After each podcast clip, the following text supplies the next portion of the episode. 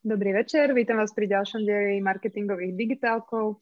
Ja len pripomínam, že digitálky vám prináša Digitálna univerzita a keď sa teda zaujímate o marketing a radi sa dozvedáte nové veci, tak už v októbri začína nový semester, takže môžete sa prihlásiť potom na štúdium aj na Digitálnej univerzite a stanete sa určite aspoň na začiatku viac expertmi na marketing.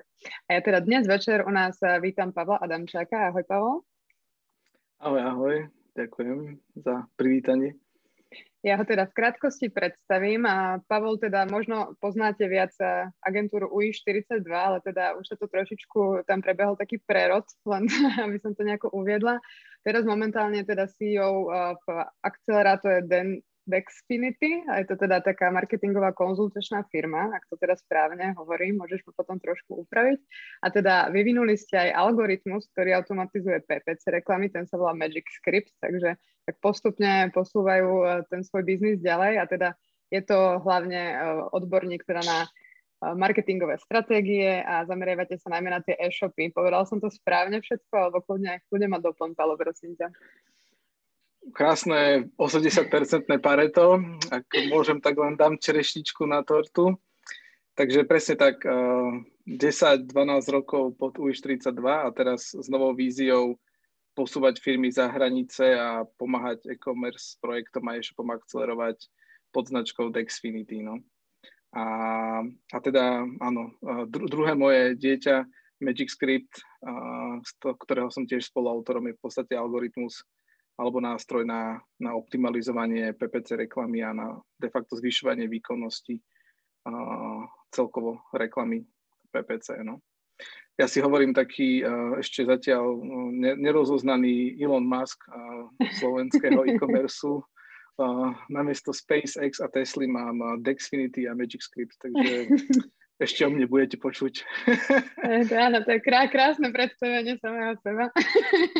Tak sa tešíme, že ťa tu máme teda. A teda je to naozaj správny človek na dnešný rozhovor, pretože dnešná téma je ako na marketing úspešného e-shopu. A teda naozaj, že ty sa na to zameriavaš, takže môžeme ísť nejak pomaly na to. Do všeobecná na začiatku vždy taká otázka, že čo by mala teda úspešná marketingová stratégia e-shopu obsahovať? Alebo možno, že aké sú tie špecifiká toho, že je to pre ten e-commerce? Aký je v tom možno rozdiel oproti inému biznisu alebo iným oblastiam? No, tak samozrejme, že pre ten e-shop je to troška špecifické, ale tá úspešná stratégia je taký mix, samozrejme, že aj ten marketingový mix není len o reklame, ale aj o produkte, aj o jeho distribúcii a tak ďalej, čiže ako keby aj tu sa to tak postupne ako keby skladá. Čiže samozrejme, že treba mať čo do produktu ten dobrý produkt, taký, ktorý ľudia chcú, taký, ktorý je ideálne možno neporovnateľný, niečom unikátny a samozrejme treba ho mať v tom e-shop svete, na webe alebo na e-shope, ktorý je vyladený pre toho zákazníka. Hej. Čiže netreba podceňovať ani celú tú zákazníckú skúsenosť a skutočne ako keby sa na to pozerať tými zákazníckymi očami. Hej.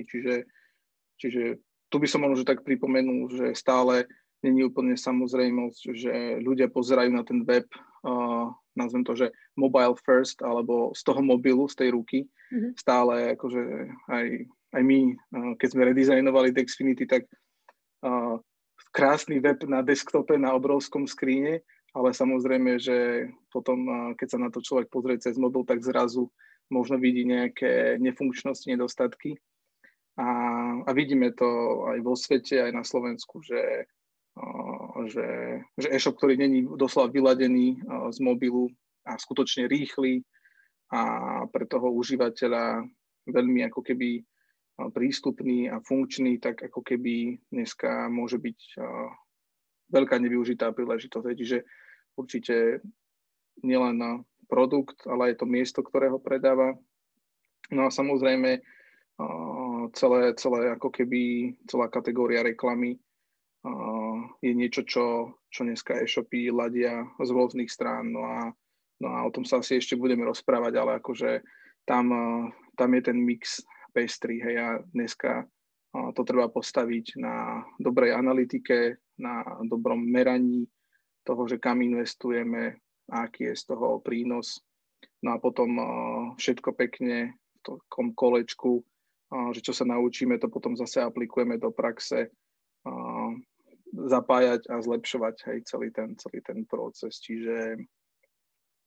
Čiže tá stratégia musí dávať taký, nazvem to, že sedliacký rozum a zmysel, a vo výsledku musí tomu e-shopu proste zarábať. Hej, že ako keby aj z nášho portfólia klientov je veľmi málo ešte na Slovensku alebo v tomto priestore projektov, ktoré nazvem to, že fungujú na nejaký market share z investorských peňazí alebo na vybudovanie nejakého takéhoto akože kolosu, ktorého cieľom je hlavne sa predať potom vo výsledku.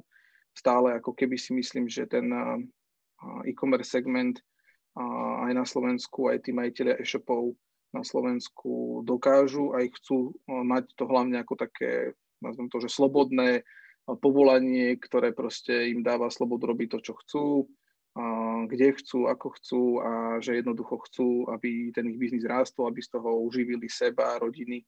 Čiže ako keby vo výsledku tá stratégia samozrejme, že musí byť zisková. No a však aj o tom sa asi ešte pobavíme, že ako určite na to. Takže keď to tak zhrniem, tak hlavne u toho e-shopu je asi, netreba zabudnúť na to, že marketing nie je len reklama, nejaké PPCčka, ale že naozaj je to od základu, a tá webová stránka je teda asi ešte dôležitejšia ako možno nejakého produktu, ktorý sa predáva najmä v kamenej predajni. Áno, no tá celá zákaznícka skúsenosť jednoducho, to ako keby...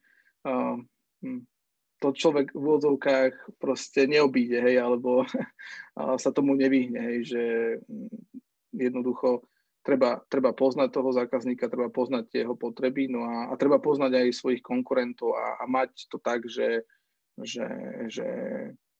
jednoducho sa snažíme byť tí najlepší. Hej, že niekedy mám taký pocit, že niektorým projektom na Slovensku chýba taká ambícia, že chceme byť skutočne najlepší, hej, alebo že chceme byť 10-krát lepší, ako náš najbližší konkurent, že niekedy tá stratégia ešte potrebuje tak troška väčšiu podstatu, tú hĺbku, hej, že nielen v odzvukách kúpim, predám, ale predávam produkt, ktorý fakt niečo prináša nové, hej, a nemám len... jednu metódu platby, ale skutočne také, aby proste čo najviac uľahčili nákup. Hej, alebo nemám len dobierku, ale mám spôsoby, ako to doručiť rýchlo, rýchlejšie ako konkurent, pohodlnejšie ako konkurent, a riešim to. Hej. Čiže všetky tie aspekty od bodu, kedy de facto klikám na reklamu s nejakými očakávaniami, pretože ich naplňam, keď prichádzam na ten web, až po to, že ich naplňam až na koniec toho celého procesu, kedy proste príde pekná SMS-ka od kuriéra a ja už som šťastný, že v tom lockdowne môžem odbehnúť z hangoutu, lebo teraz je inak super výhovorka na hociaké pracovné hangouty, že pardon, mám kuriéra, a všetci to rešpektujú, lebo proste kuriér proste dneska nemá čas chodiť viackrát na tú istú adresu, musí obslúžiť. A nepočká. Takže proste až po ten bod toho momentu, kedy ako malé dieťa rozbaľujete a čakáte, že tam nájdete to, čo ste videli na obrázku, tak to samozrejme celé treba riešiť. No a o to viac teraz, keď vlastne není iná možnosť, ako fungovať. Určite. Ja ešte len malá pauzička. Pripomeniem divákom, že dávate svoje otázky do komentárov, a teda my si ich potom budeme snažiť spolu zodpovedať. A ty si teda spomínal tú stratégiu, že mal by byť zisková. Ako možno si to nastavím, že keď som naozaj taký ten človek, čo chce to mať ako slobodné povolanie, začnem si nejaký svoj malý e-shop, pretože ma baví niečo, chcem to napríklad aj predávať nejaké produkty.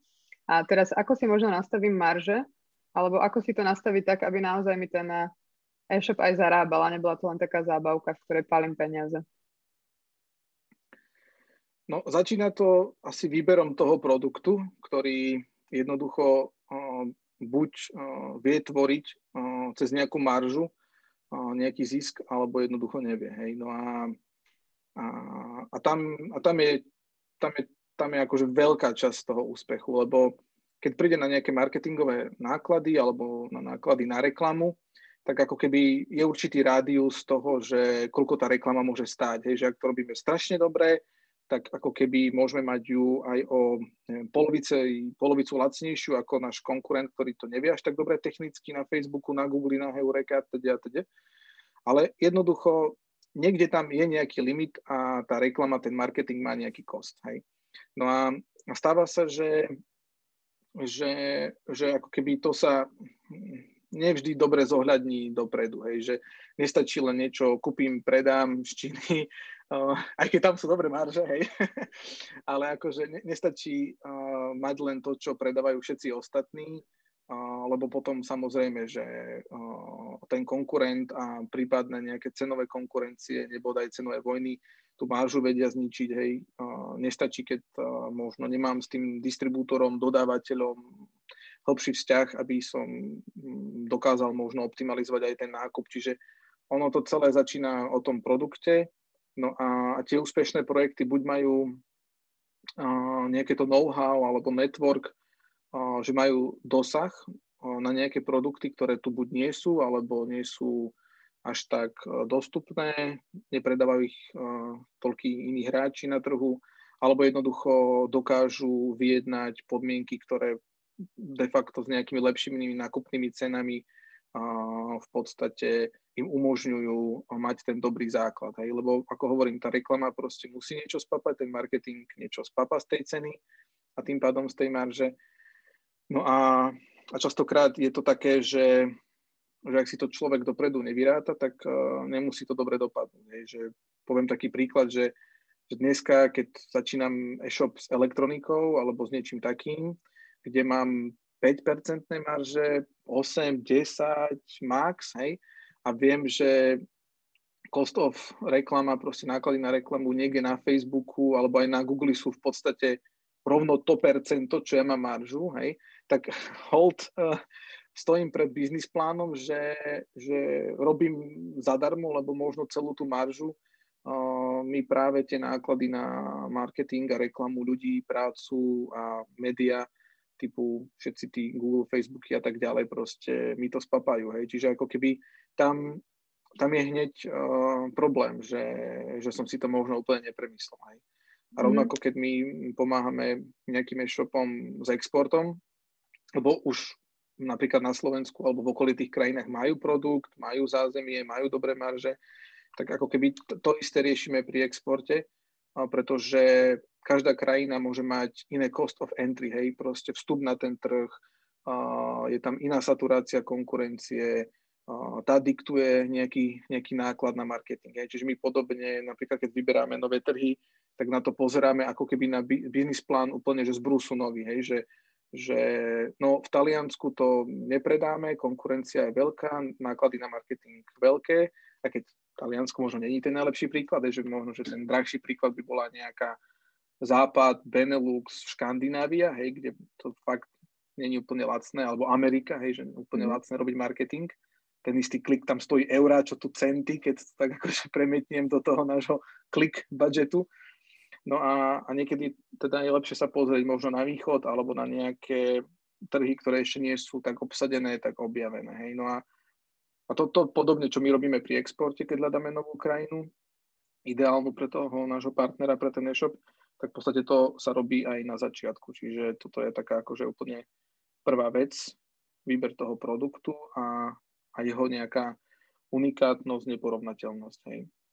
Lebo v podstate je veľa projektov, ktoré máme tak postavené, že sa vybudovali ako v podstate reseller, ako predajca niečoho, čo je, ja neviem, hodinky, Tisot, hej, alebo topánky nejaké, eko, ja mám rád napríklad. Tak v podstate, ak sú v podstate človek, ktorý proste závislí na nejakých distribútoroch alebo na nejakom inom článku v tom celom reťazci, tak ako keby tiež v určitom bode vlastne pre potreby nejakého, nazvem to, ďalšieho rastu, zistia, že jednoducho už sa nedá viac optimalizovať cena voči tomu výrobcovi, lebo už mám taký objem, že už od neho nakupujem také objemy, že už mi nedá lepšiu cenu. Hej? A v podstate všetci sa posúvajú do segmentu, že sa snažia v úvodzovkách stať takými výrobcami. Hej? Že de facto uvažujú, že keď veľa predávam týchto okuliarov, tak neurobím si sám okuliare, hej, a zrazu je tu nejaká iRim kolekcia okuliarov, hej, lebo proste iRim predáva veľa okuliarov, Ray-Ban, tak si spraví, hej, alebo, ja neviem, takisto Gymbeam, hej, proste predáva veľa proteínov a tak ďalej od značky, ja neviem, Biotech USA si myslím teraz niečo, hej, tak v jednom bode proste tieto projekty podľa mňa uvažujú dobre, aj my ich v tom posmerujeme, že to, čo vidíte, že sa proste veľa predáva, tak uvažujte, či to není niečo, čo si môžete možno vyrobiť sami, hej. A tam samozrejme sa ako keby stráca nejaký middleman, hej, nejaký článok v reťazci, ktorý musí tiež niečo žiť a tým pádom tá marža narastá, hej, lebo už zrazu pre vás proteíny vyrábajú priamo, alebo okuliare priamo, alebo hodinky priamo, alebo možno aj topánky. A už si sa stretol nejak takto v tvojej praxi vlastne s klientom, že prišli ste napríklad mu pomôcť tým e-shopom, že už nejakú dobu to beží, zistili ste, že má úplne zle nastavené ceny, že mu to nevychádza a potom ako z toho von? Napríklad, že keď som zistila, že ten marketing mi zožerie celú tú maržu, tak čo mám robiť ďalej? Pretože asi reklamu potrebujem, aby som predávala viac, ale teda mám zrazu zvýšiť ceny, alebo aká je cesta potom z toho von? No, je to ťažká cesta z toho von, hej. A není tak dávno, čo som bol na takom stretnutí, kde hneď za tú prvú hodinu sme došli do bodu, že tudy cesta nevede, že sorry, hej, že je to doslova segment s nízkymi maržami a že jediné, čo ako keby to uniesie, je nejaký Google Shopping ako jedna časť Google reklamy, ktorá je zhodou okolností asi tá najefektívnejšia, keď príde na pomer ceny výkon, hej. A hneď sme od stola z 8000 produktov orezali polovicu, lebo tá polovica bola pod 10% a hneď sme sa bavili o tom, že OK, tak ideme len do týchto kvázi značiek, ktoré sú unikátnejšie, kde možno ste vy jeden z troch hráčov, kde zároveň tá značka ešte není v úvodzovkách Apple, ktorý vám nedá viac, ale je to nejaká menej známa značka, ktorá vám dá viac maržu. Čiže v podstate tam z toho cesta je len taká, že jednoducho treba z toho portfólia orezať všetko, čo nedáva zmysel a z toho marketingu na začiatku tiež orezať všetko, čo nedáva zmysel. Hej? No a v praxi je to častokrát o tom, že funguje len Google Shopping, lebo keď už niečo ľudia vyhľadávajú, tak to je to najefektívnejšie. Alebo samozrejme, že sú aj segmenty, ktoré dobre fungujú na Facebooku, hej, že viac fashion a tak ďalej. Ale tiež tam je tá stratégia častokrát taká, že akože asi vo väčšine prípadov nájdeme časť portfólia, ktorá dokáže priniesť ten trafik, tú návštevnosť cez ako keby maržovejšie produkty a v podstate tie ostatné veci sa môžu alebo majú tendenciu sa aj nabaliť, hej, do toho objednávkového celého, do tej celej objednávky. Čiže ako keby ideálny stav je, že nájdeme niekde v tom portfóliu nejakú stratégiu, ktorá proste oreže aspoň tých 20% niečoho, čo dokáže uniesť náklady toho marketingu a popri tom uvažujeme, či sú nejaké ďalšie formy, ako zväčšiť objem toho nákupu alebo v ideálnom scenári je to napríklad niečo, čo je napríklad opakovaný nákup, hej, tak tam sa tiež dá pracovať s tým, že niečo, čo je, neviem, poviem príklad nejaké, že detská výživa niečo, hej, niečo, čo sa proste nakupuje často, opakovane a jednoducho môžem si dovoliť na takom produkte zase opačne síce nezarobiť, ale keďže proste sa mi tí ľudia budú stále vrácať na ten e-shop, ja poskytujem dobrú službu, hej, tam kopec ďalších vecí musí byť dobré, hej, aby sa ľudia vrátili, hej, aj keď už od pondelka nebudú musieť sa vrátiť, hej, na ten e-shop, keďže sa niečo už potvára. Čiže ako keby veľa iných vecí musí fungovať, ale sú aj také stratégie, že ak sú produkty veľmi populárne a ten nákup je opakovaný, tak sa dá tá stratégia vyskladať na tom, že síce marketing urobí nulu na tom, čo ako keby ten produkt priamo proste inzerujeme, ale do toho košíka sa pribalia ďalšie veci, a ja v podstate robím to tak dobre, že mi stačí možno jeden newsletter, troška nejaká stratégia na pripomenutie a tí ľudia proste sa budú vrácať, pretože proste im to vyhovuje, je to opakovaný nákup. Hej. Čiže toto je asi niečo, čo ma tak z prvej napadá, že, že ako sa to dá prekonať. No. A teraz spomínal si, že na väčšovanie toho nákupu sú nejaké také tipy, alebo že čo by e-shop mal obsahovať, aby ten zákazník si chcel nabaliť viac, alebo že ako ho tak chytiť, aby si ten košík navýšil? Áno, áno, akože to je vždy ako keby od segmentu, no a ako keby musí to dávať zmysel tomu človeku, hej, že ako také možno dobré tipy sú, že napríklad s tou výživou alebo s niečím takým, čo človek vlastne môže spotrebovať dlhodobo a sa nepokází, tak funguje aj také, že balíčkovanie, hej, že nekúp si len jedno balenie, kúp si rovno 6, hej, a proste vydrží ti to a nepokází sa to a neplať opakovanie napríklad za dopravu, alebo proste jednoducho nemaj s tým tie transakčné náklady, hej, že jednoducho troška taký, že be smart. Takže to je jedna stratégia, je ako keby operovať s takou racionalitou, že čo ti vydrží, čo sa nepokazí a vieš, že potrebuješ, tak zväčšíme to tak, že nakup toho viac naraz. Hej. No a popri tom sú samozrejme ako keby vhodné veci, že keď ten e-shop doslova vie ponúknuť niečo, čo súvisí alebo nejako inak pomôže alebo je nejako podobné, aby ten človek si jednoducho prihodil niečo do košíka. Hej. Tak ako keby tie najčastejšie príklady sú teraz, že teraz som si kupoval letenky, aj keď neviem, či odletím, ale tak napríklad poznáte asi aj Kiwi, aj Ryanair a tak ďalej, spravíme troška reklamu, tak v podstate oni sú úžasní v tom, že kým tu človek letenku kúpi, na ktorej oni nezarobia, hej, lebo proste tie letenky, vieme, že z pohľadu Kiwi, ktorý je sprostredkovateľ, tak on tam síce má nejakých, ja neviem, 10 € nejaký servis fee na letenke, ale on si veľmi dá záležať na tom, aby ste si kúpili všetky poistenia, pripoistenia, protikovidové poistenia, zmeškam transfer na iné let pripoistenia. Hej. Čiže ako keby ich biznis, a častokrát biznis a podnikanie veľa tých e-shopov je aj v týchto službách súvisiacich s nejakým poistením. Hej, že toto bol príklad z toho ako keby travel e-commerceu, ale samozrejme, že to vidíte aj pri elektronike, že už keď si kupujem ten iPhone, tak nedám ešte 100 € za nejaké poistenie, lebo len to sklo stojí 100 € a ja už som mal 5 iPhone-ov a všetky som rozbil aspoň raz. Hej.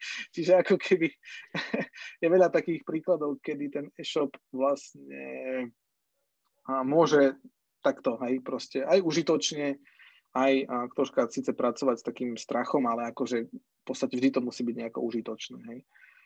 Čiže obaly, príslušenstvo, aj tie telefóny sú asi dobrý príklad, nejaké poistenia. No a uvažujem, či ma ešte niečo také očividne napadne. No ak tak si spomeniem, tak ešte poviem. Jasné, môžeme neskôr. Máme to už, nabehli nám tu teda divácké otázky a keď sme boli u tých marží a teda a reklám, tak Mia sa pýta, že ak e-shop nemá navyše rozpočet na marketing, že či sú nejaké iné možnosti alebo nejaké typy, čo skúsiť a čo funguje aj zadarmo? No to je problém, ak není na marketing.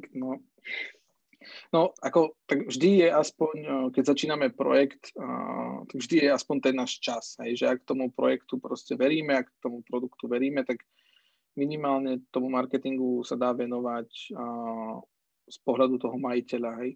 No a ako keby tak treba proste hovoriť o tom, čo robíme, tak každý má nejaký svoj network, hej, že ja neviem, akože nazviem to, že moja sestra není podnikateľka, ale teraz, ja neviem, ušila nejaké ruksaky, hej, proste DIY a urobila si akože svoju fashion, hej, tak prvých 10 proste predala vo svojom networku, hej, alebo niečo také. No a ona síce to robí úplný part-time, lebo ju to baví a není vôbec podnikateľka, ale akože čo treba robiť je, že využívať ten svoj prirodzený network a ísť troška stále ďalej za ten network, hej, že tak na to nám pomáhajú proste sociálne siete, hej, že sice nevie každý fotiť, no ale tak ak chcem sa nejako posúvať, tak si musím vedieť tie svoje veci nafotiť, ak sú pekné, alebo o nich porozprávať, ak sú užitočné. No a asi tie sociálne siete sú ako keby taký prvý taký spôsob, ako niečo rozšíriť a v podstate všetky sú ako keby zadarmo, stoja nás ten čas. No a pýtala sa teda, že ako to robiť úplne že bez peňazí. Hej, že v podstate... Tak, áno, že či niečo funguje zadarmo. To je taká klasická otázka väčšinou pri všetkom a ťažká na zodpovedanie. A tak, ako sa hovorí, že zadarmo ani kura nehrabe. Ale akože, tak samozrejme, že ak to predávam na nejakom webe, tak čo my sme asi, ako dá sa kľudne, akože dá sa aj cez Instagram si urobiť prvý triál, e-shop, hej, akože zase sú aj iné možnosti, ani web dneska nepotrebujem úplne, ale zase tie platformy na weby sú také veľmi dostupné, takže to asi není problém. Ale čo som chcel povedať je, že zase v tom online marketingu je zase akože veľmi jednoduché sa vzdelávať. Že my sme tu zadarmo, hej, proste experti, proste hodinovky, proste veľké a robíme tu v úvodzovkách proste knowledge sharing. Čiže tých ako keby zdrojov, ako sa veci naučiť a ako si vyladiť aj obsah na tom webe, lebo pre veľa produktov fakt predávajú fotky, predáva dobrý popis, a potom to aj Google oceňuje, hej, čiže ľudia, keď tie veci aktívne hľadajú, a ja troška viem nejaké základy SEO, proste nejaké optimalizovania pre vyhľadávače a zároveň proste fakt sa s tým webom hrajem a učím sa aj s tým, neviem, WooCommerceom, WordPressom, čokoľvek, čo je zadarmo, hej, tak v podstate cez ten môj čas postupne pravdepodobne to vyladím tak, že keď to zdieľam, tak je to dobré a Google ma nájde, respektíve tie jeho spiders, tie jeho crawlers, tie jeho roboty a jednoducho tí iní ľudia ma takisto nájdu. Hej. No a potom samozrejme, že pomáha mať nejaký silný príbeh, hej, lebo ak máme fakt dobrý produkt, tak čo ja viem, tak sme zrazu v teleráne, lebo proste akože médiá stále potrebujú tiež z niečoho akože publikovať, z niečoho žiť a oni hľadajú príbehy. Čiže dneska proste stále viac idú do popredia produkty alebo projekty, ktoré sú zodpovedné voči životnému prostrediu, ľuďom okolo nás, hej, čiže alebo možno pre staršiu generáciu nejaké veci, hej, že ako keby veľmi silne demografia, ako keby, že starneme ako populácia. Hej. Teraz tiež boli štatistiky, že počas lockdownu masívne pribudli ľudia, ktorí sú 55+, hej, že bol som na jednom seminári, kde jedna renovovaná firma proste odhadla, že v Nemecku pribudlo 10 miliónov nových zákazníkov v online, ktorí sú po 55-ke. Hej, že jedno celé Česko začalo v Nemecku nakupovať. Hej. Čiže opäť, hej, proste, hej, že proste obrovská demografická zmena. Hej, zrazu proste idú ľudia na web, ktorí proste nevedia, jak má fungovať. Hej. A paradoxne ten výskum inak hovoril, že oni sú spokojní, lebo sú nenároční, proste trpezliví, až ich tak úplne tak, vieš, neštve ich, že ten web je pomalý, lebo však proste majú čas a že to dojde neskôr a že no proste nie sú zhyčkaní, hej, tým, čo my možno mladí, že zajtra to chcem a inak ruším objednávku a ešte pošlem výhražnú recenziu na Heuréku. Takže ako keby pomáha mať aj proste fakt niečo zmysluplné, čo možno tým príbehom postupne proste získa nejaké free media, hej, že proste niekto od nás rád napíše rozhovor, urobí s nami, hej, podcast, rádio. Takže asi toľko. Super. Potom ďalšia otázka ešte k marži je tu od Denisy, že koľko percent z marže by si investoval na marketing pri úplne novom e-shope v silnom segmente, ale s unikátnymi produktami, že na taký prvý pol rok alebo rok? Koľko percent marže by si tak odporúčil? Asi na také zdravé, že testovanie a ďalšie vyhodnocovanie by som dal, že tak polovicu. Akože závisí to od tej ako keby stratégie, že aká má byť agresívna. Hej? Že samozrejme, že všetci by chceli dať čo najmenej z tej marže, ale tak potom môže byť voči tomu priamo úmerný aj ten obrat alebo ten objem, ktorý dokážeme ako keby získať ľudí na web a tým pádom obrat urobiť. Čiže niekde okolo tej polovice by som sa hýbal a potom by som išiel nad to, ak chcem vyslovene rýchlejšie rásť. Lebo napríklad my máme projekty konkrétne v tom Magic Scripte, kde riadíme, automatizujeme proste veľké kampanie, napríklad konkrétne pre Faktku, neviem, či poznáš, to je taký obrovský fashion e-shop. A tam konkrétne máme targety, ktoré proste hovoria o marži, hej? A o tom, že koľko z nej treba minúť. No a oni majú rôzne stratégie, sa ich menia počas roka, ale oni raz môžu ísť na napríklad, že 100% marže, lebo potrebujú v danej krajine maximalizovať proste obrat za nejaké obdobie alebo market share za nejaké obdobie. A je to proste relevantná stratégia na nejaké dané obdobie. Hej. Mm-hmm. A inokedy potrebujú ísť viac na zisk, tak idú na 50% marže. Hej. A napríklad toto je jedno z tých riešení, ktoré robíme. Hej. Že my vlastne v tom Magicu ponúkame tým e-commerce projektom mať taký ten palec hej, proste na tom tepe toho. Hej. Že okej, chceš v úvodzovkách za, neviem, polovicu marže alebo za 10% z obratu vytlačiť maximum, tak my zistíme, že čo je to maximum, hej? Alebo chceš zistiť, že kde je až ten strop, tak ideme proste až na takéto extrémy, že za nejakých rozumných biznis cieľov sa napríklad minie celá marža, hej? Mm-hmm. Čiže toľko. Ďakujem, super, verím, že sme Denise odpovedali. Michal to má potom tiež ešte otázku k marži, takú dosť konkrétnu teda, že aby sme videli viacerí si predstaviť prax. Takže predstavme si, že e-shop s mesačným obratom 5 000 eur a priemernou maržou 30%. Že koľko by si odporúčil mesačne investovať do marketingu a reklamy? Neviem, či si stihol zaregistrovať tie čísla. Ešte si zopakujeme 5 000 eur. Mesačný obrat 5 000 eur a priemerná marža 30%. Takže koľko by si odporúčil investovať do marketingu? Tak keďže už je neskorá hodina, použil som kalkulačku, sa priznám. Odpúšťame si. Vyrátal som, že na každých 5 000 eur obratu má hrubú maržu 1 500 eur. A otázka bola, že koľko z toho má minúť teda? Investovať do reklamy alebo marketingu. No, ak chce posúvať krabice a chodiť na poštu zadarmo, tak všetkých celých 1 500 eur. No ale ak on už má tých 5 000 v obrate, tak je vlastne otázka na ňo, že koľko teraz míňa, aby mal tých 5 000 eur. Že možno, že má 5 000 eur, pretože má stálu priamu návštevnosť alebo už nejakú tú z Google organiku, hej, alebo zo sociálnych sietí, ktorú možno neplatí. Hej. Čiže ak je to nejaký že východiskový budžet, tak už má v podstate nejakých 1 500 v hrubom v úvodzovkách. A teraz si on musí nejako povedať, že OK, čo ja potrebujem na svoju prácu, čo ma stojí proste, či mi beží web, či mám skladníka, alebo sám to balím asi zatiaľ, hej, alebo že čo sú moje ďalšie náklady, ktoré plynú z toho, že ten biznis funguje. No a už sme si povedali, že asi by som z toho tiež tak asi rozumne maximálne išiel do nejakej polovice a uvažoval, že či keď dám nejakých 700–750 eur mesačne a teraz podľa segmentu si musím tiež vybrať pravdepodobne jeden, maximálne dva proste nejaké kanály, hej, ak to dám proste do Google, či opäť z tých, nazvem to, že 700 bude mať ďalších nejakých, čo ja viem, 2 500 v obrate, hej, že v podstate, ak tam nájdem nejakú priamu úmeru, že som v podstate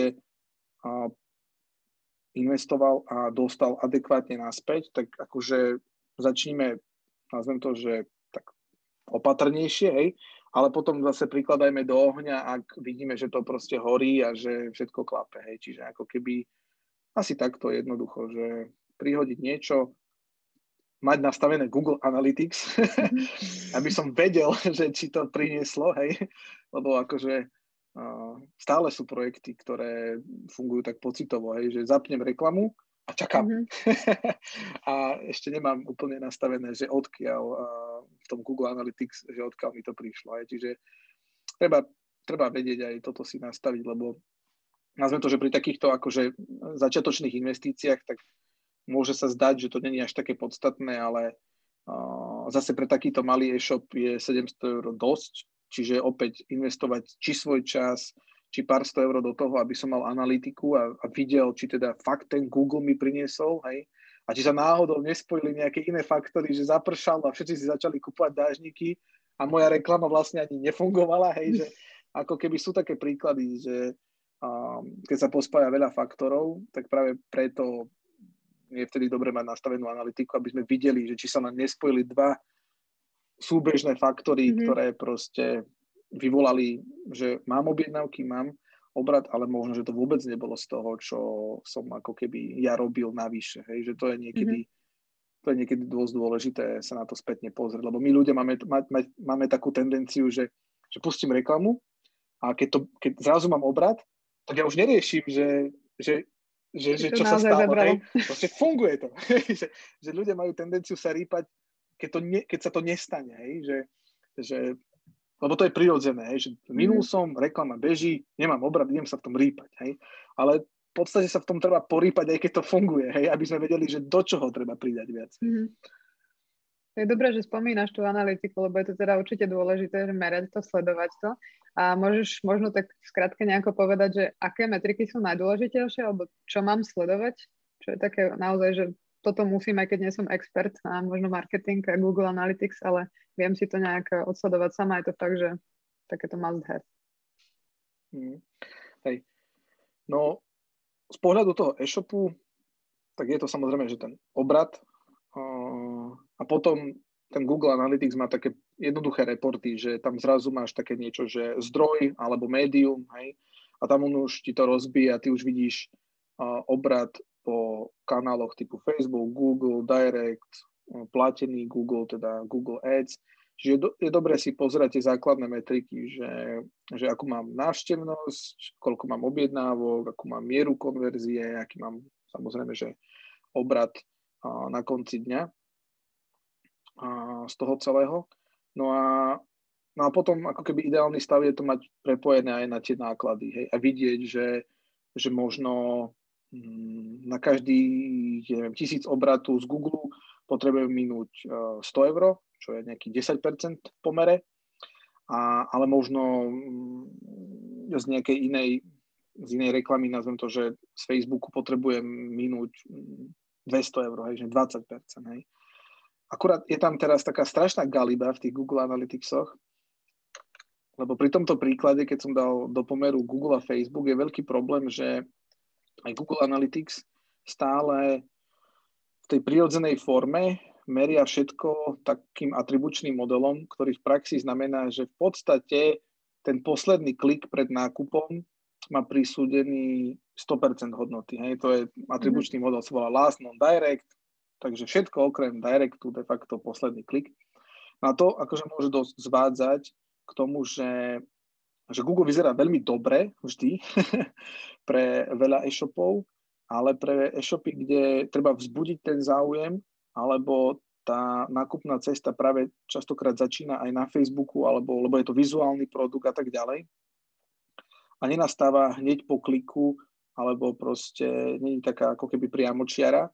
Tak to máme na viacerých projektoch takú výzvu, že my ako keby sa vlastne nemôžeme pozerať na ten základný prehľad Google Analytics, ale musíme si vytvárať niečo vlastné, čo de facto nazývame, my na to máme názov, že to je akože Magic Linear Attribution, a to je v podstate atribúcia, ktorá sa snaží ako keby všetkým klikom pred dokončením objednávky spravodlivo prisúdiť ako keby časť tej objednávky. Hej, že nedáme celú hodnotu z tej objednávky tomu poslednému alebo predposlednému kliku, ale keď ich tam bolo 5, tak si to pekne rozdelíme medzi tých 5. Hej. A máme tam ešte niečo komplikovanejšie, že ako to vylúčiť.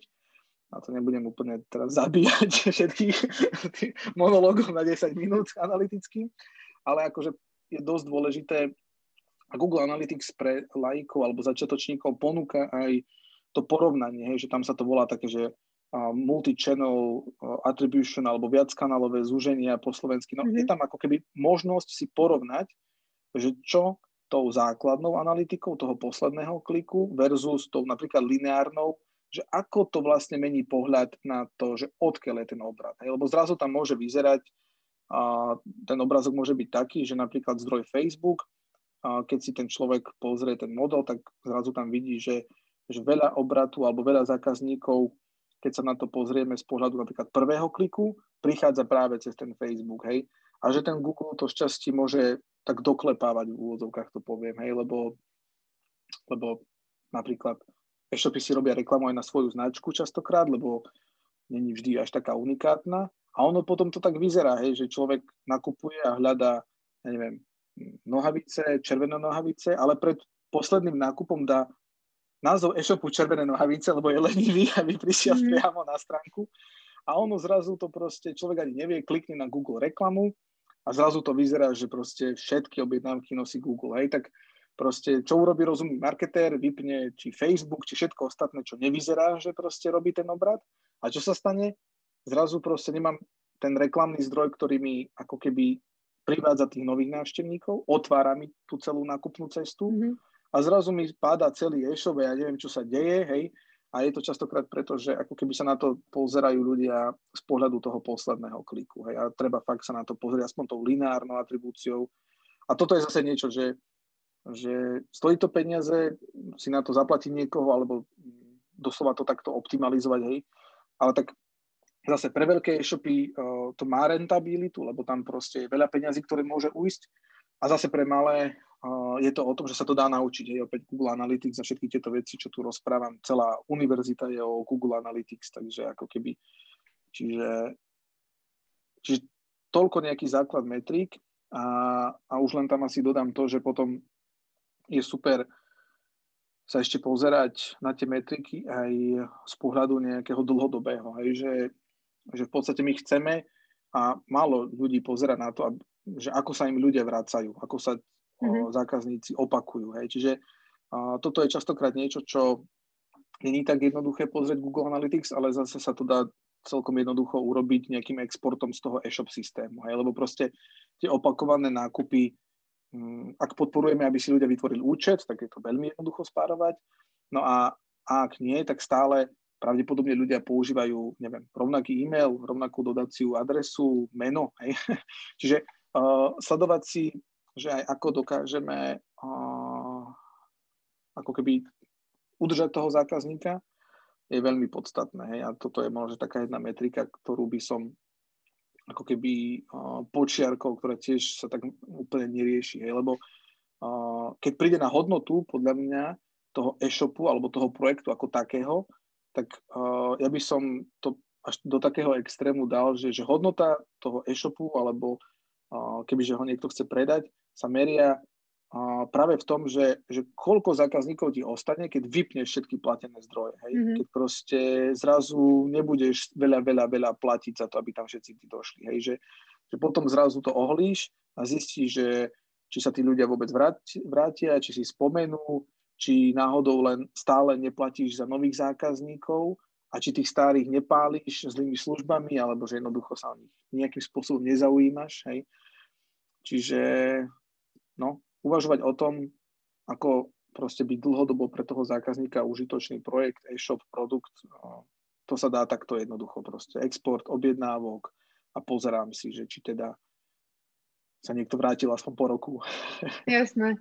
Iba keď to tak teraz zhrňam zjednoduším, lebo bolo to také dlhé vysvetlenie, takže prvá vec je, že človek vlastne pozerá si napríklad, že reklamu na Facebooku, vidíme na Instagrame, ale teda posledné, ako sa dostane k tomu nákupu je cez Google, takže nepozerať len na to, hej, že to bol taký prvý message, keď to môžem tak zjednodušiť. A teda áno, druhý... Ten Google môže byť častokrát fakt ten, ktorý je len ten posledný klik, lebo ako som tam hovoril, že tie e-shopy si inzerujú častokrát na svoju značku, a v podstate ľudia dneska, vieš, ak sa to robí, proste do vyhľadávača dáš pár kľúčových slov a čakáš, že ten prvý výsledok bude proste Google to, čo chceš, hej, čiže prepáč, pokračuj. V poriadku. Ako často by som toto mala možnosť sledovať, alebo že keď si chce ten e-shopper možno testovať tú reklamu, že chce niečo vypnúť, zapnúť, tak aký je ten relevantný čas, kedy by si to mal pozerať a porovnávať tie výsledky? Ako treba to sledovať pravidelne a my štandardne podľa nejakej akože veľkosti projektu, podľa intenzity toho, ako to celé beží, koľko míňaš, tak ako keby, či to je mesačne alebo častejšie.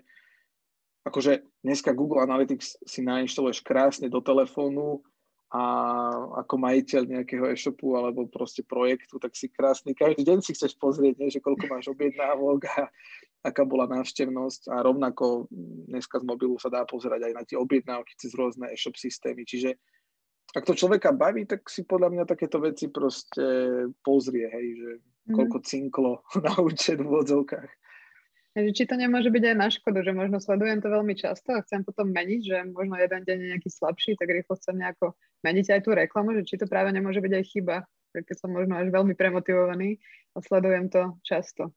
Áno, áno, to sa deje pravidelne, tieto panic ataky. To je veľmi dobrá pripomienka, dobre, že to hovoríš, lebo áno, akože jedna lastovička nerobí leto a v podstate ani jeden výkyv častokrát nerobí, že hneď niečo nefunguje. Hej. Akože máme projekty,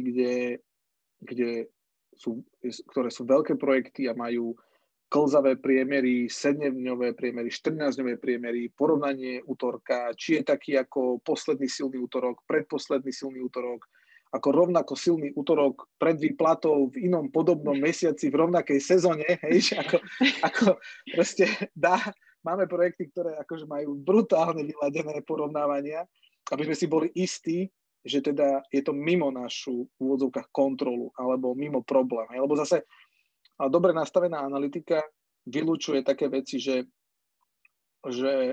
dobre, proste reklama beží, OK. Web beží, OK. Hej, že feedy máme naplnené, produkty idú na ten Google, beží. Hej. A ako keby není problém byť troška taký akože on high alert, že proste byť taký akože troška akože vytočený z toho, hej, a proste na ihlách. Lebo človek vďaka tomu pokontroluje si veci, hej, ale určite, ako hovoríš, proste treba s chladnou hlavou, hej, že a niekedy je dobrá stratégia, že ak som nič nenašiel, tak treba proste vyčkať, hej, lebo bolo pekne. Proste typický problém e-commerce, hej, že bolo pekne, proste, alebo bolo škaredo a niečo iné zase proste nefungovalo, hej, čiže alebo bol predložený víkend, alebo, čiže akože tieto makro veci, ktoré hýbu populáciou. Samozrejme, že hýbu aj nákupným správaním. Čiže vyzerá to ako síce také jednoduché vysvetlenie, ale niekedy len proste bolo teplo. Hej. Čiže ako keby treba počkať, hej, lebo veci sa majú tendenciu aj preliať. Hej, že napríklad typicky veľmi silný deň WooCommerce, nejaká nedeľa večer, hej, že keď už proste po víkende, už v nedeľu večer sú všetci vlastne v pracovnej dobe a už dokončujú všetky nákupy, ktoré celý víkend odkladali a diskutovali, že či nakoniec kúpia tú sedačku alebo niečo podobné. Tak ako keby niekedy sa to teda neudeje v tú nedeľu, ale proste treba počkať do pondelka, hej, v úvodzovkách. Čiže sa to ako keby má tendenciu takto prelievať. A ako hovoríš, netreba proste s horúcou hlavou proste tieto veci riešiť, akože treba si pokontrolovať, lebo môže sa stať, hej, že web je pomalý, web vypadol. Sú veci, že v takých tých začiatkoch ľudia, keď nemajú tú reklamu dobre pošefenú nejakým proste algoritmom alebo niečím, tak môžu inzerovať na veci, čo nie sú skladom. Nebodaj na nejaké stránky, ktoré sú zrazu error pages, lebo 404 niečo, hej. Alebo robíme projekty, kde napríklad máme algoritmus, že ladíme, že vypíname reklamu vo fashion, keď už nemáš dosť veľkosti. Hej? Lebo proste, chápeš, proste máš len XL-ko, tak nemôžeš s takou prioritou inzerovať ten produkt. A nebodaj ho ešte dať do newslettera, do Facebooku, do remarketingu, proste dáš do 10 kanálov, aby si predala jedno XL-ko, hej.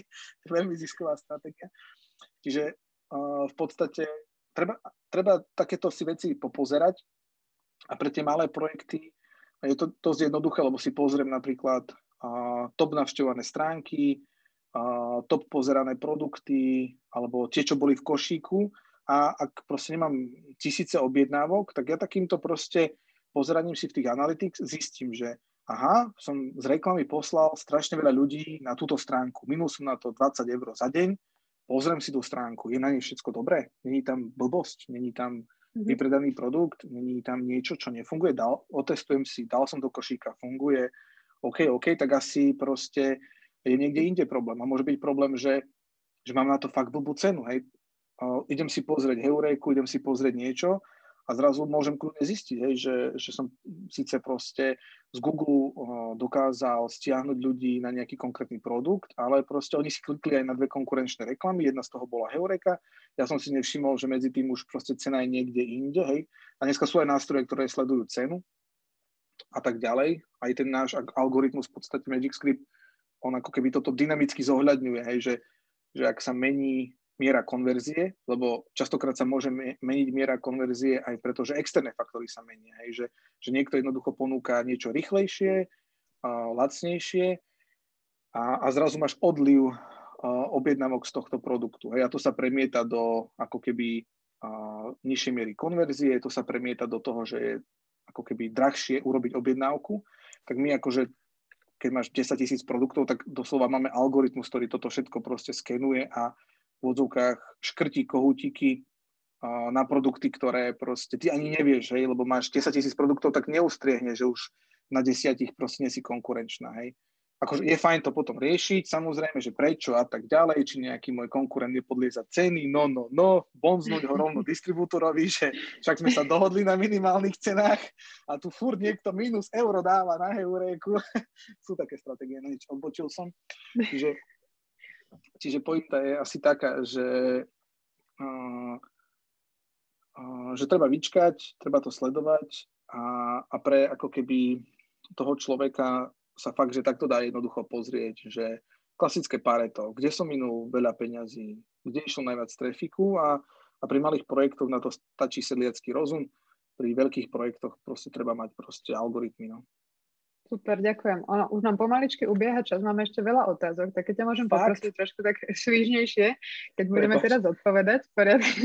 Linda sa potom pýta, a tiež ešte teda ostaneme od tej reklamy a efektivity, že ktorú platenú reklamu ty považuješ za efektívnejšiu, že do ktorej investovať Google alebo Facebook, respektíve podľa čoho sa rozhodnúť? No toto je čisto od segmentu, že ako keby to generálne pravidlo je také, že ak to ľudia aktívne vyhľadávajú, tak pravdepodobne idú na Google, lebo proste Google je tá dopytom orientovaná reklama. Hľadám, klikám, nájdem uspokojené potreby, naplnené očakávania, nakupujem. Hej? A potom ako keby sú produkty, ktoré sú o tom, že jednak musím vzbudiť, že mám ja riešenie na tvoj problém, aha, tu som, hej? To je typický príklad pre Facebook. A potom samozrejme, že fashion a všetko, čo je vizuálne, hej, lebo proste cez ten Google, cez tie 20-35 znakové nadpisy, no nepredám ani dušu, ani farby, ani emóciu, hej, čiže opäť, hej, všetko, čo je vizuálne, môže byť emócia, tak Facebook. Super, ďakujem. Potom Luboš má dve otázky a teraz začnem prvou, že ako zistím, že môj hosting už nestíha? No, ak si to otvoríš na mobile, a musíš čakať a spravidla to cítiš, že musíš čakať, že loaduje sa niečo. Akože robím si srandu troška, ale akože tak sú proste, napríklad je taký jednoduchý nástroj od Google Test My Site alebo Test My Mobile Site a to je doslova také, že to vygooglíte, tam si hodíte váš web a on hneď proste ukáže, že váš web na 3G alebo možno 4G internete je takto pomalý, a keď tam vidím, tuším, že viac ako 3 sekundy, tak už proste má všetky výkričníky a doslova tam vám dáva nejaké odporúčania, potom aj pre developerov, že čo treba zrýchliť. Hej. Čiže akože ideálna rýchlosť je taká, že ani neviem, že to načítava. Hej. Že proste, že klik, klik, klik, klik, klik, že nemusím, že nevidím load button, že sa niečo naťahuje a ak potrebujem to presne zmerať, tak sú takéto stránky a tam sú potom odporúčania. A väčšinou proste 90% problémov je, že mám na stránke veľké obrázky, ktoré musí proste stránka dlho načítavať. No, takže polovica problému je kompresia obrázkov. OK. A myslím si, že každý už dneska tak pocitovo vie, že niečo dlhšie trvá, lebo už sme tak zvyknutí na rýchlosť, že hneď si to všimne, že je niečo zlé. No. Ale akože aj my na webe máme čo robiť, napríklad na Dexfinity sme dosť riešili rýchlosť, lebo to tak vyzerá, že však to načíta, však to je v pohode. Ale proste je rozdiel, že je to v pohode a je rozdiel, že ten wow efekt, že proste že klik, klik, klik, klik, hej, že proste idem. A netreba podceňovať ten wow efekt, hej, že to nadšenie a ako keby udržanie toho nadšenia aj počas toho nákupu je kľúčové aj podľa mňa pre dokončenie tej objednávky, lebo ľudia proste majú len nejaký limitovaný buffer, aj keď online nakupujú, že ak tá stránka ich unavuje, lebo nebodaj proste sa vrátia o hodinu po tom, čo museli ísť uspať deti a ona zabudla, čo bolo v košíku, hej, tak to proste je proste nielen mentálne, to je proste reálne energia, ktorú treba vynaložiť, hej, alebo tam hoci čo iné môže nefungovať, tak ako keby toto treba ako keby tiež nepodceňovať, že ľudia nemusia častokrát dokončiť objednávku len preto, že už nevládzu, lebo proste vyklikali proces a na konci dňa ešte niekto od nich chce nejakú registráciu alebo proste niečo navyše a oni už, alebo ešte niečo rozhodnúť sa medzi niečím a niečím a oni už proste sa nevládzu rozhodovať, tak položia ten telefón a proste sorry, idem si pustiť Netflix, proste zajtra to kúpim, hej. A zajtra to možno, že už nekúpim, hej. Čiže akože tá rýchlosť a to, že to proste ide, prispieva k nadšeniu. A opak je to, že ak tam sú hociaké veci, ktoré ani by som to nenazýval bariéry, ale ľudia by si fakt mali uvedomiť, že nie sú len bariéry problém, ale hocičo, čo vyžaduje energiu. Proste, že normálne ten mozog pálí veľkú časť energie nášho tela a online nakupovanie je o prstoch a o mozgu. Takže toľko k tomu. Super, ďakujem. A teda druhá Lubošová otázka je, že či teda môžeš uvieť nejaký web, ktorý vyzerá obzvlášť dobre na mobile? Máš nejaký taký, možno z vášho portfólia klientov, alebo nejaký, ktorý ťa zaujal v poslednej dobe? No mňa? Teraz sa ospravedlňujem našim klientom, ale akože ja som si veľmi užíval počas lockdownu, no dobre, priznám sa. Nakupoval som na Zare, lebo oni mali počas toho lockdownu, my sme museli napríklad, ja som potreboval natočiť nejaký spot, že dnes sa meníme na Dexfinity, toto je naša misia, vízia a som si musel kúpiť niečo na seba, aby som na to video vyzeral. Hej. Aj túto košelu máš odtiaľ? Áno. Myslela som si. No ale pointa je, že ten web fungoval, že proste úžasne, hej, že celý zákaznícka skúsenosť bola super, proste pobočky máme zatvorené, posielame zadarmo, super. Objednal som si 10 vecí, 5 z toho som vrátil, tej istej krabici nalepil som, vrátil, kuriér zobral. Hej, že proste v aplikácii rýchlo to bolo, nič tam nebolo, že čo by nefungovalo. Hej, že ako keby to tam som bol, na tom e-shope som si fakt povedal, že ty koko, že klobúk dolu, že jeden z mála ako keby z mála takých ako keby možno, že zahraničných e-shopov, ktorí to aj lokálne majú že veľmi dobre vyladené. Lebo to není vždy pravidlo, že ten globálny hráč, ktorý proste robí veľa krajín a v každej krajine má niečo, že to má tak dobre vyladené. Hej, že práve na tom častokrát bol ten biznis lokálnych e-shopov, že to lokálne vedeli spraviť lepšie a predávali tie iné značky, hej, napríklad že G-Star, Adidas a tak ďalej. Hej. A teraz ten trend je taký, že v podstate tie veľké značky, oni idú priamo.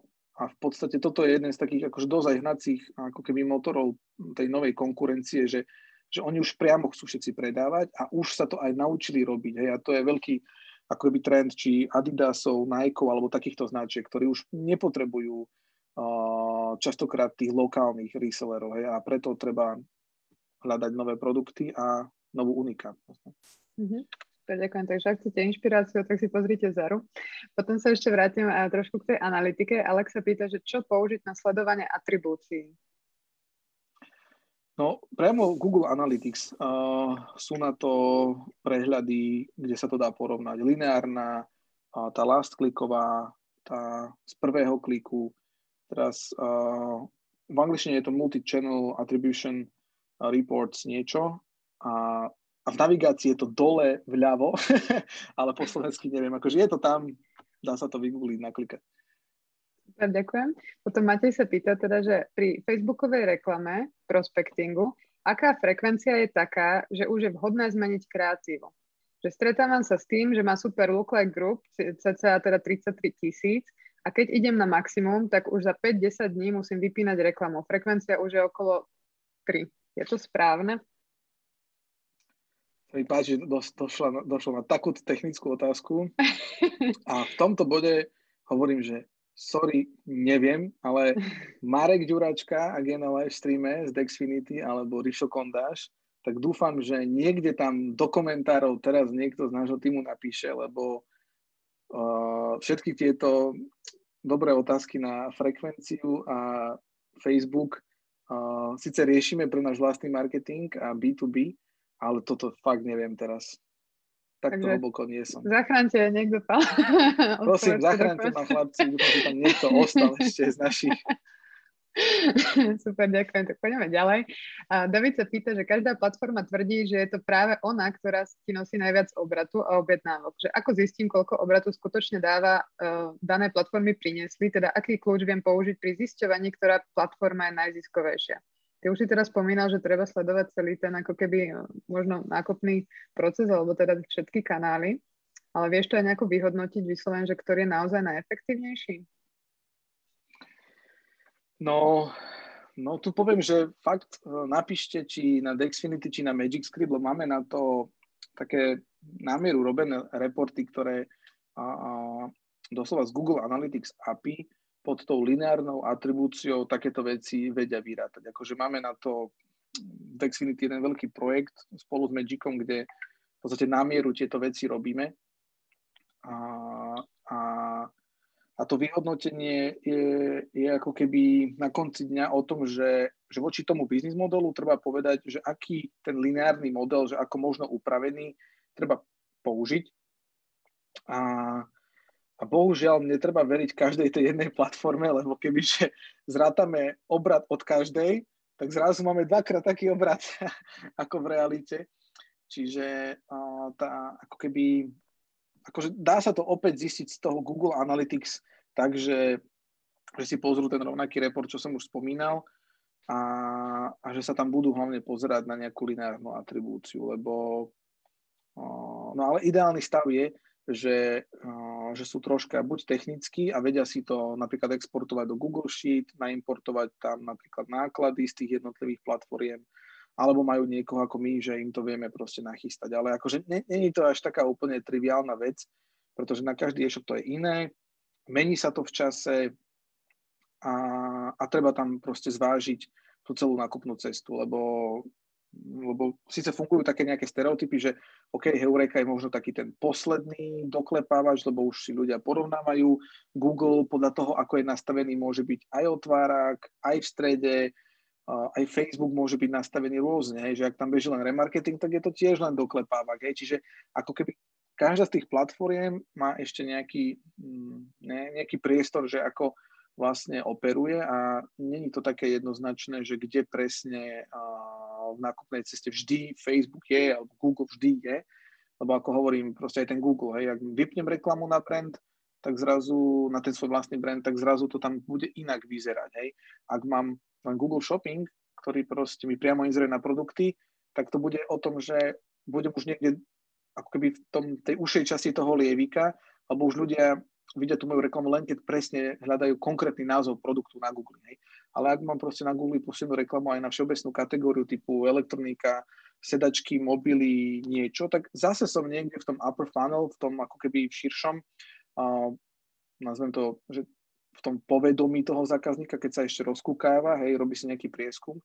Čiže ono to vôbec nie je easy pri väčších projektoch, lebo aj ten Google má rôzne podkampane, aj Facebook má rôzne stratégie a treba sa na to proste pozerať aj podľa toho. Hej. Dá sa to aj v Google Analytics, ale treba troška, hej, no, treba na to potom vo výsledku spraviť nejaký reporting, no a ak proste sa niekto ozve, tak pomôžeme. Super, takže toto už sú tak zložitejšie problémy, že nedá sa na to jednoducho odpovedať. A keď už si teda aj spomínal Dexfinity, tak tu máme od Miloša takú otázku na vás, že či robí Dexfinity, respektíve UI42 Digital, a marketing aj pre e-commerce, mimo e-shopov, a že myslí teda skôr služby. Že ak áno, aké projekty tohto charakteru sú podľa teba zaujímavé? Nech nám povedia, aký to je zaujímavý projekt, a hneď poviem, že či to je zaujímavý. Ešte napíš, aký projekt. Áno, robíme, tak teraz akože e-shopy sú gro, lebo proste my tiež musíme robiť to, čo aktuálne funguje a kde môžeme byť užitoční. Aj predtým sme robili e-commerce, travel a kadečo iné, aj iné veci typu fakt, že ja neviem, od zľavomatu až po nejaké aplikácie. A čo sa týka služieb, tak v podstate ak je tá služba, že sa dá akože reálne nejakým spôsobom rovno kúpiť, tak určite. Hej. Ak je to služba, že začína vyplnením nejakého formulára typu že je to skôr ako keby lead, ako keby kontakt na nejaké ďalšie oslovenie, tak aj to robíme. Že doslova, dúfam, že ste si všimli náš marketing Dexfinity, my dosť veľa publikujeme článkov a tak.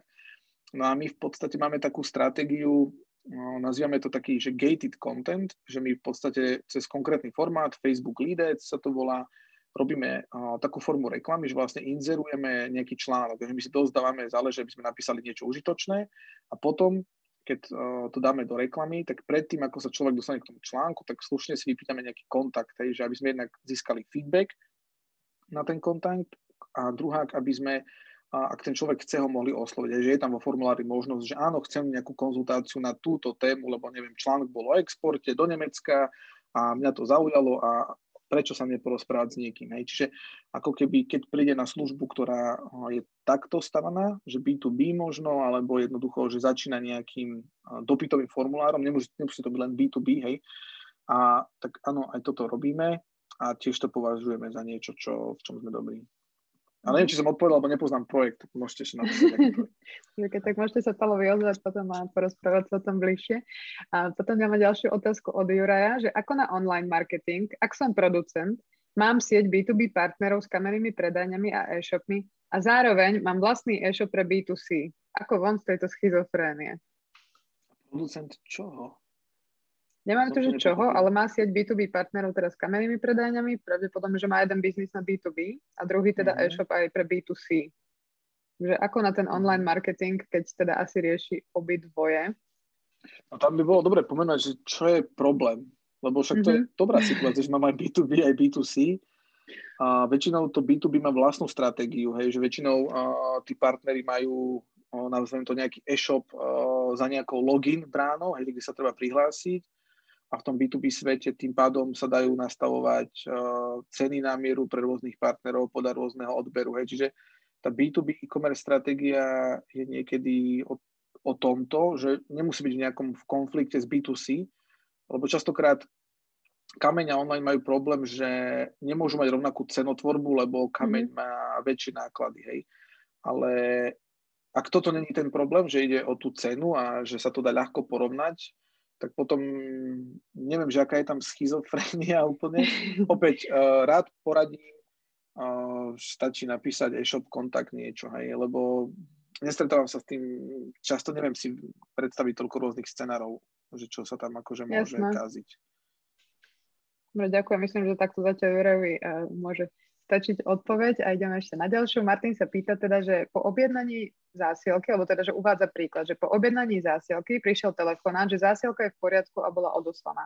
Že myslím, že je to skvelý zákaznícky servis a že či máš teda aj ďalšie nápady tohto typu, ktoré podľa teba zákazníckú skúsenosť takto obohacujú. Že možno nejaké také ako pridaná hodnota pre zákazníkov, že niečo také, s čím si sa možno stretol, alebo ste riešili s klientom, čo bolo také super. No, táto komunikácia, že áno, niečo je expedované, niečo je na ceste, už zajtra vám niečo doručíme, to je podľa mňa všetko super. V tom, ako keby to tiež nebola vždy prax. Dneska už je to asi aj také, že fakt treba mať bezkontaktné platby aj u kuriérov a tak ďalej, aby proste ľudia nemuseli operovať s hotovosťou a takéto veci. No a potom ja som minule napríklad ocenil super, že som vedel rovno tú objednávku priamo stornovať, vrátiť cez e-mail, že tam neboli žiadne také, že musím niekde písať, lebo som sa pomýlil alebo niečo, ale že jednoducho ten e-shop mal taký systém, že v tých mailoch rovno došla nejaká buď predfaktúra, faktúra a rovno tam bol link, že ak to chcete stornovať, tak takto, hej. Čiže, lebo niekedy to môžu byť nejaké veci, že sú na to validné. Mne sa napríklad minule stalo, že som nejakou chybou chcel objednať dva produkty a niečo sa stalo, som bol len jeden, hej.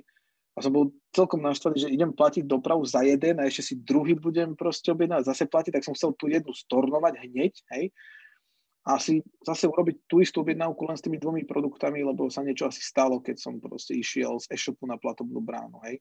A zrazu proste som napísal e-mail a ten e-shop, kým mi odpísal, tak už to expedoval, lebo mal logistiku outsourcovanú do nejakého fulfillment centra A ja som bol reálne taký, že trošku som bol naštvaný, že sorry, však ja som hneď napísal, že chcem niečo stornovať, nepodarilo sa to a oni som mi síce osplňovali, že blá, blá, blá, ale no proste, kebyže sa chcem naťahovať, tak som pekne hnusný zase v nejakej recenzii, že proste sorry, hej. No a, no ale zase som bol taký negatívny, pardon. Ale čo by ešte tak mohlo pomôcť teraz, asi si ani nespomeniem, že čo by mohlo byť ešte také super. Spomínal som tú Zaru, že celý ten proces toho vrátenia, hlavne pri tých veciach, kedy reálne pri tom oblečení, no proste treba si to vyskúšať. Aj. A podľa mňa to oblečenie, nejaké akože vyriešenie toho, aby to bolo akože ekonomicky únosné a zároveň aby som ja mohol doma v pohodlí domova si fakt pred zrkadlom proste pozrieť všetky veci. To bude to, ak sa niekomu, ak sa to podarí udržať Zare alebo ostatným, že to bude fakt ekonomické, tak to je super, lebo ja som si uvedomil pri tom nakupovaní, teraz som už taká nákupná maniačka, ale pointa je, že fakt doma si v kľude pozrieš veci v nejakom inom svetle ako v tom obchode a nemusíš tam chodiť. Ja som si tak spätne spomenul, že čo som ja musel chodiť do nejakých auparkov, ja už v živote nebudem nič nakupovať proste v žiadnom nákupnom centre.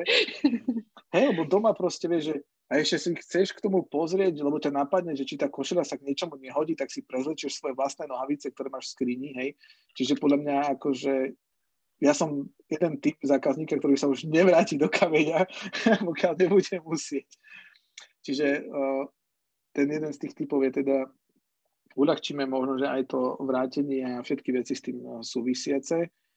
A, no ak kolegov niečo napadne, kľudne napíšte, ale ja už asi niečo také, že očividné, čo by úplne, že nadchlo. Myslím si, že rýchlosť. Že sme to tak menovali presne, že počas celého toho rozhovoru, že musí fungovať, ten e-shop musí byť rýchly a čo najviac to zjednodušiť tomu zákazníkovi celú tú cestu. No, asi netreba robiť nič navyše, len teda, aby všetko fungovalo to, čo má fungovať, že to veľmi, veľmi pomáha. Hej. A asi by som tiež možno, že nerobil aj také veci, že vyslovene tam niekde promoval, že vložte kupón, lebo častokrát veľa e-shopov má akože prirodzene zapnuté nejaké poličko na vkladanie kupónov, ani ich nepoužíva. Hej. A potom ľudia sú takí, že nejdem googliť kupóny, hej, lebo proste neviem, nenájdem niekde nejaký kupón. Hej.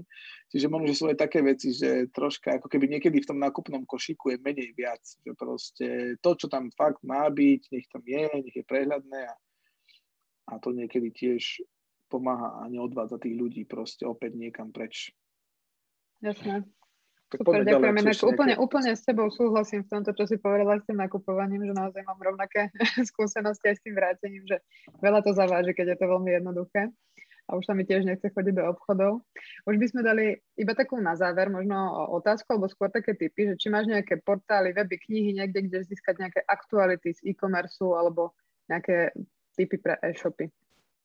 Aby sme to tak edukačne uzatvorili, že kde by ešte mohli čerpať informácie. No, ak niekto nemá problém s angličtinou, tak tých zdrojov je veľmi veľa. Ja tak vo všeobecnosti odporúčam audioknihy, lebo v angličtine sú skoro všetky, aj v slovenčine a češtine ich dosť. A ja na takéto vzdelávanie na rôzne témy fakt odporúčam proste hlavne tie audioknihy, lebo napríklad ja ako človek, že musíme aj kočikovať, tak ja ako keby veľmi využívam taký ten zdanlivý, že som v pohybe a ešte niečo riešim. A čiže vo všeobecnosti audioknihy na proste hociakú tému, aj keď na tie webové veci môže to byť niekedy náročnejšie. Ale mňa posunula taká knižka, ktorá sa volá Don't Make Me Think od od Steva Kruga. To je taká UX vec, o použiteľnosti webu a ako keby to bola taká vec, ktorá mne otvárala to, že ako robiť web tak, aby proste slúžil tým ľuďom na ten účel, aby bol funkčný a tak ďalej. A podľa mňa ako keby pochopenie aj možno takej genézy, hej, že tá knižka už má veľa edícií, lebo však samozrejme web sa mení, ale tam sú také pekné príklady, že jak vyzeral, ja neviem, aj prvý Amazon, eBay, a pochopiť niekedy aj tú mechaniku, že prečo nejaké tlačidla nejako vyzerali a prečo vznikla nejaká tá drobečková navigácia v češtine alebo breadcrumbs alebo také všetky, akože pre ľudí, ktorí sa troška zaujímajú o tú tému, je super aj tá história vývoja toho internetu alebo toho online nakupovania. A na tú tému ako keby sú super knižky ako toto, alebo sú aj také možno, že podnikateľsko-inšpiratívne, že treba, dá sa niečo prečítať o Amazone, alebo aj o Elonovi Muskovi, lebo on začínal s PayPalom. A kopec takýchto akože príbehov, ktoré vlastne začínajú niekde na úrovni dotcom éry a pokračujú. A potom v našej nejakej takej slovenskej kuchyne, tak my sme mali takú iniciatívu, že sme boli súčasťou knihy, teraz je to, že 123 typov online marketingu, to dobre skompiloval Štefan Polgári, čiže tam akože veľmi veľa špecialistov na veľa tém dalo také nejaké vecné veci, čiže to sa aktuálne napríklad teraz predáva v Martinuse a v Pantarejoch a všade. Čiže sú aj také... Teda nejaký kupón za chvíľu zľavový. Hej, akože Štefan je v tomto super, že ako keby dáva dokopy ľudí a proste vzniká niečo, čo tu by ani nebolo, hej. No my sme pred 2 rokmi, síce možno, že troška v online to vyzerá, že staršia vec, ale stále podľa mňa základy sú tam dobré. Pomáhali Martinovi Krupovi s knihou e-shop od nápadu po úspech, čiže to je tiež vlastne jeden z pôvodných zakladateľov WU42, Digitál a tak ďalej. Čiže ako keby o e-commerce toto, o online marketingu, napríklad tých 120 typov. Čiže už aj na slovenskom alebo československom trhu pribúdajú takéto, že lokálne publikácie. Mm-hmm. Ak niekoho vyslovene zaujíma, že... Už len posledná vec, že jedna z takých tých napríklad podnikateľských príbehov kníh, tak sú také, že hrdinové digitálnej doby. A tam tiež som bol oslovený, že ako jeden, ako keby v úvodzovkách majiteľov firiem, ktoré niečo robia v online, ale tam je napríklad kopec príbehov českých podnikateľov a tiež sú toto také mini príbehy menších Jeffov Bezosov, hej, na našom lokálnom trhu, že ako proste, keď weby len začínali a keď SEO bolo len o vkladaní textu, čím viac, tým lepšie na stránku, hej, že sú to také do toho internetu a internetového biznisu zaujímavé knihy, no a tak. Možno ešte len tak, že ty sleduješ niekde trendy, alebo kam sa pozeráš, keď chceš nejaké možno novinky, ktoré fičia teraz vo svete, alebo aj u nás nejako aplikovať, že máš nejaké také tvoje osobné príklady? Ja čítam náš Dexfinity blog, lebo na ňo destilujeme, čo všetko nás trafi a my máme ako keby tak, čo je úplne voľne dostupné. Google má taký, že Think with Google portál, ak si dobre pamätám ten názov, a oni veľmi dobre robia, že viac a viac robia taký ten research-based content, že fakt, že proste na základe prieskumov, zmeny v nákupnom správaní, takže Think with Google sa tuším volá ten portál v angličtine. Mne to chodí do newslettera, takže ani neviem presne, ak sa to volá. Ja to všetko čítam už len z mobilu. No a potom ešte veľmi dobrý newsletter má napríklad e-marketer, čo je tiež taký portál, ktorý vyslovene proste prieskumy, štatistiky, hej, lebo tam sú zaujímavé veci, že sa dozvieš, že za posledný rok covidu sa urobil taký progres v e-commerce, ako sa predpokladalo, že sa bude robiť 5 rokov, hej, že zrazu online predaj má taký podiel na celkovom predaji, že je to proste diametrálne iné, hej, že diametrálne iné a že ako keby fakt, že obrovský krok vpred sa urobila a takisto sa tam dozvieš aj o tých veciach, ako sa demograficky zmenili ľudia, čo nakupujú, čo som hovoril, to Nemecko, tí strieborní surferi sa im hovorí, hej, tí 55 a tak. No a ja ešte veľa takýchto vecí nájdem aj na LinkedIne teraz poslednou dobou, že ako keby LinkedIn mi príde, že je stále dobrým zdrojom proste informácií aj zaujímavých ľudí, hej. No a v neposlednom rade asi je dobré aj na Facebooku sa poradiť, že sú tu skupiny marketéri, majitelia e-shopov a tam jednoducho stačí proste si otvoriť ústa, dať nejakú otázku a A proste je tam tiež podľa mňa celkom taká živá, dobrá komunita, že človek dostane odpoveď. No, akože je to síce niekedy také, že treba filter, ale akože proste niekedy je to fakt podľa mňa veľmi užitočné. Jasné, super, super. Ďakujeme ti za tieto tipy. Naozaj táto téma je taká, že vedeli by sme sa ešte ďalšiu hodinu a pol rozprávať, ale bohužiaľ už teda náš čas vypršal. Možno urobíme druhú edíciu. Už sa nám tu tlačia reklamy, už musíme pustiť titulky. Takže ešte raz ja ďakujem za všetky divácké otázky, dnes ich bolo celkom dosť. Ďakujem aj tebe, Pavol, hlavne teraz za tvoje know-how a za všetky tvoje odpovede a tvoj čas. A teda dúfam, že sa ešte uvidíme niekde. Prajem ešte všetkým pekný večer. Ďakujem ešte raz. Ja ďakujem, pekný večer všetkým, čaute.